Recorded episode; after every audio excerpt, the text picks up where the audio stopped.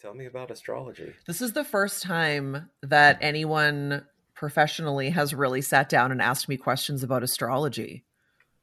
Okay, So this- professionally is a stretch here. so- okay, someone that I know that I met first professionally, Okay, maybe, all or through right, the in, right, through our yeah. industry. I met astrology the way that many people meet astrology, and that was through uh, heartbreak and grief and confusion and loss. And I was searching for something to make sense of it, and came across astrology. And I've always been interested in the pop culture part of it. You know, we read our horoscopes and we most of us know our sun sign. Oh, I'm an Aries. Oh, I'm a Libra. I'm, you know, whatever. And I wanted to understand it on a deeper level. And I didn't know what I was getting into at the time. It was post divorce. I was living at my parents' house in my early 30s. I was very lost. And someone said to me that a friend of mine said that she had met with this woman when she lived in Toronto. And this woman is a professional astrologer, and that it really changed her life, that it really helped validate things for her.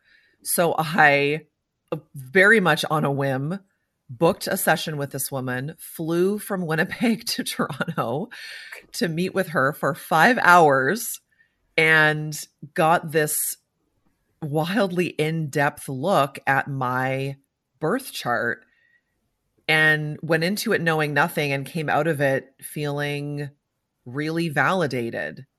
Yeah. So, what does that look like for someone who I, I can admit that the most I've done is probably read my horoscope in the newspaper. You know, I know my sign. Right. So, what does that look like to go and have like a birth chart done? The thing that I did not know at the time is that your your sign, which is technically your sun sign or where the sun, the zodiac sign that the sun was in when you were born. I did not know that that is one fragment of your birth chart. So when we look at a birth chart, what we're seeing is a snapshot of the entire sky at the moment that you took your first breath. So that's why it's important that people know where and what time exactly they were born. And so when we look at that snapshot, that is your birth chart, or sometimes called a natal chart. Um, and that shows us where every planet was, what zodiac sign every planet was in when you were born. And that gives us a broader, deeper narrative of who you are at your core, what potential you have, what challenges you might face, uh, your gifts, all of the beautiful parts that make up who you are as a human being, which is why, for a lot of people, astrology seems trite, it seems silly, it seems surface level, because what you are hearing and seeing and reading in, for example, a newspaper horoscope is a very tiny piece of the bigger picture. Yeah. And when you know the bigger picture, you can build a stronger narrative and there's more validation in who you are as a person. No one of us is one single thing. Astrology or not, we know that, Yeah, right? We know yeah, that not we are not each just one description of something. So that's what you're seeing when you're reading something about your sun sign. And that's what's it's easy to find your sun sign because everyone knows their birthday and then Yeah. that's that's how you figure that out the rest of it is where you need your birth time but that's where i think the beauty and the chaos is is that full picture of who you are as a person Well, you, you sit down with this this lady for five hours. What is that process like? How what is she walking through and telling you? well 5 hours to be clear is a very extensive reading most birth chart readings would be 60 or 90 minutes so when i do a reading for someone it's it's an hour and what we're going to look through is when I look at a birth chart, I'm looking for a hook. I'm looking for unique aspects between planets. I'm looking for areas of your chart where you have a lot of energy, areas of your chart where you might have challenges that planets are describing. nothing in a birth chart makes you act a certain way. And so we do not blame astrology for anything. we are always accountable for our actions. Uh, it describes what's happening. So, in the same way that a clock doesn't make it be two o'clock, a clock describes that it's two o'clock. That's that's a good analogy for people. Um, so I'm going to look for interesting uh, if there are planets that are in aspect to each other mean they're making a 60 90 120 degree or they're conjunct they're sitting on top of each other i'm going to look for unique things like that i'm yeah. going to look for um, you know i call them planetary parties if there's a particular concentration in your birth chart i'm going to go over your sun sign i'm going to go over your moon sign and i'm going to go over what's called your rising sign which is the zodiac sign uh, that was on the horizon at the moment that you took your first breath. So those are what we call the big three. So if people know nothing else, those are the three pieces that I would say are the important parts to learn about. Are those three pieces? Everyone's chart is different. There is I haven't yet to see a chart that is the same as anyone else's. Um, so it's it's an interesting narrative to build. So tell me more about that. How how do you build that narrative? What does that as me sitting across from you, you telling me this, what like what could I expect? What does that look like? I think the biggest expectation, or maybe the most helpful expectation, uh, first would be validation. I every time I do a reading for someone, inevitably things come up that people have been struggling with for any length of time, possibly their entire lives, because they feel that it's not something that they should be like. For example, um, did a chart reading for someone once, and one of the signatures in this person's chart was that they process things alone best. So that is how this person um, when something challenging happens, when something traumatic happens, their initial default response is to process it alone. And for their entire life, or their entire adult life, I suppose, they have been told by friends and family that that's not healthy. Oh, you shouldn't be doing that alone. You should be coming to us. You should be talking to us about it. How did we not know that this was a problem? So I can then see in this person's chart, no, that's that's your default setting and that's where you feel safest. So it's okay to process something alone. There's nothing wrong with that. Now, can that go to extremes? Yes. And so let's look at other parts of your chart to see where you might get some help in supporting yourself with that. You know, maybe there's a couple of people that you trust very closely, or um, maybe there are types of situations where you can start to feel safe bringing other people in. But processing something alone isn't inherently bad. But we've been taught that that's bad, right? We've been taught yeah. that we need to bring everyone in and tell everyone about our challenges. And some, conversely, some people process best that way. There are some people who need a group of people. And when something happens, they need to bring in everyone and talk to everyone about it. Absolutely. Neither one of those things is wrong.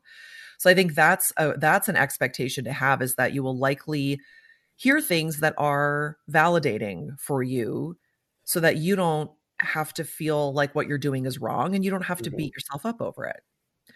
I think the other expectation is probably um, that you might hear some things that are uncomfortable if you are working with a professional astrologer, that information should be delivered in a compassionate way because mm-hmm. we all have things about ourselves that we are uncomfortable yeah, with. Right? Yeah.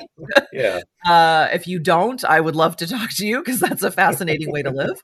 Um, so there will probably be things that you're uncomfortable with. I'll, I'll, give a personal example. During my five hour reading, one of the things this astrologer said to me was um, that I am not universally stubborn, but once I have an idea in my mind that I believe in, it's very difficult to change my mind. I was a little defensive about that when she told me. I was like, I'm not like that. I'm not stubborn. I don't have, you know, that I, I, I change my mind easily. So uh, the funny then the funny thing is as I was sharing this information with some of my close friends, every single one of them laughed when I told them that. And I was like, "Did you think I was like that?" They're like, "Of course you're like that. We know you're like that." So there's always things that come up that you're maybe a little uncomfortable with. But if you're willing and open to listening, it's that's true. That is that is a yeah. true thing about myself. And so again, there's some validation in that and acknowledging it and being self-aware. I can't necessarily change that default setting for me, but when I know that it exists, I can acknowledge it when it's happening and yeah. go, okay, Kristin, here this, you're having a hard time changing your mind because you had this idea. Mm-hmm. Let's be a little more open to it, right? Yeah. You make the connection between here's here's a trait, here's, you know, I like to process things alone.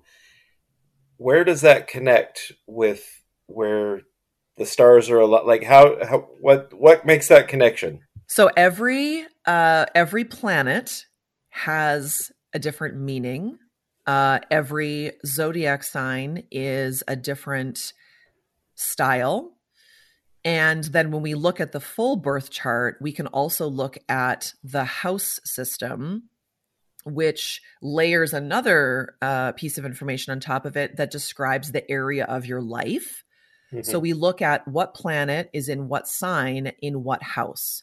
And that layered on top of each other gives us a description of, oh, Mercury, for example, is how we communicate, how we learn, uh, how we speak, write, all of the all of how we connect with people that's what mercury is so we okay. can look at where mercury is in your chart oh mercury is in taurus and taurus is a sign that is very dedicated sees things through to the finish is in it for the long game is very tangible in nature and maybe that is in your third house of writing and communication so we can then layer all of those things on top of it and we can then look at who is Mercury? And when I say who, I mean which other planets? Yeah. Uh, is Mercury talking to?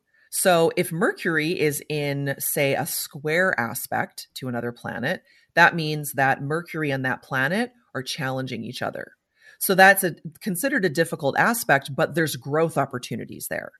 Let's say Mercury is in um, a trine with another planet that means they're hyping each other up they're high-fiving each other so there that there's a helpful aspect there there's layers and layers and layers and again the biggest thing that i think people are missing when they're just looking at their sun sign is that deeper knowledge and understanding of everything else going on so there are people who come to me and say like well astrology's crap I, I read my things about my sun sign and none, none of it resonates with me.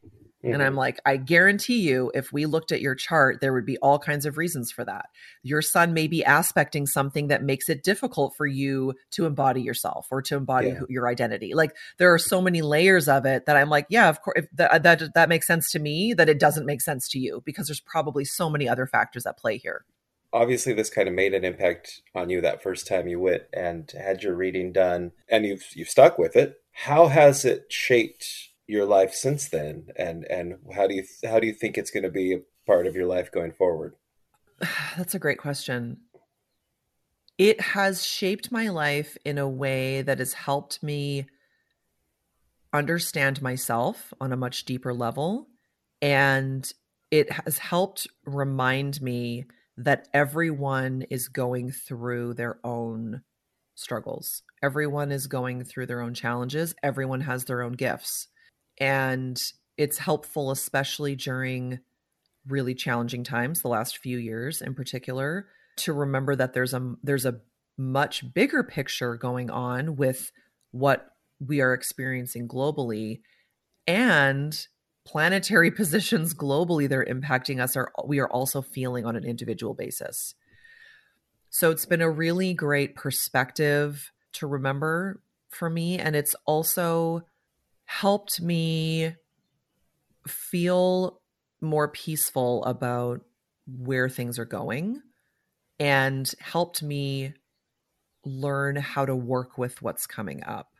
I don't know where this is going to go for me. I don't know where astrology is going to go for me. I love it. I'm passionate about it. It's enjoyable for me. The most recent helpful gift that it's given me is the ability to bring some people together. It's been a cool opportunity for me to offer support for people who might need it and meet some really cool people and get to know them on a deeper level. Where where it will be for me in 5 years, stay tuned, I guess. yeah. Yeah. Well, yeah, being able to connect with people that's that's reason enough. Yeah, so, and it's yeah, just it's a really great. Valid it's a tool. Astrology is a tool. You know, I've said to so many people that if if astrology is not for you, that's okay. There are yeah. lots of tools out there for self-discovery mm-hmm. and self-awareness and self-acceptance. There are I say the same thing about astrology that I would say about tarot cards and psychics and mediums and like whatever. If it helps you learn about yourself and helps you strive to be a better human, great. That's all that's we're it. trying to do, right? Yeah, yeah that's, that's, it. Awesome. That's it.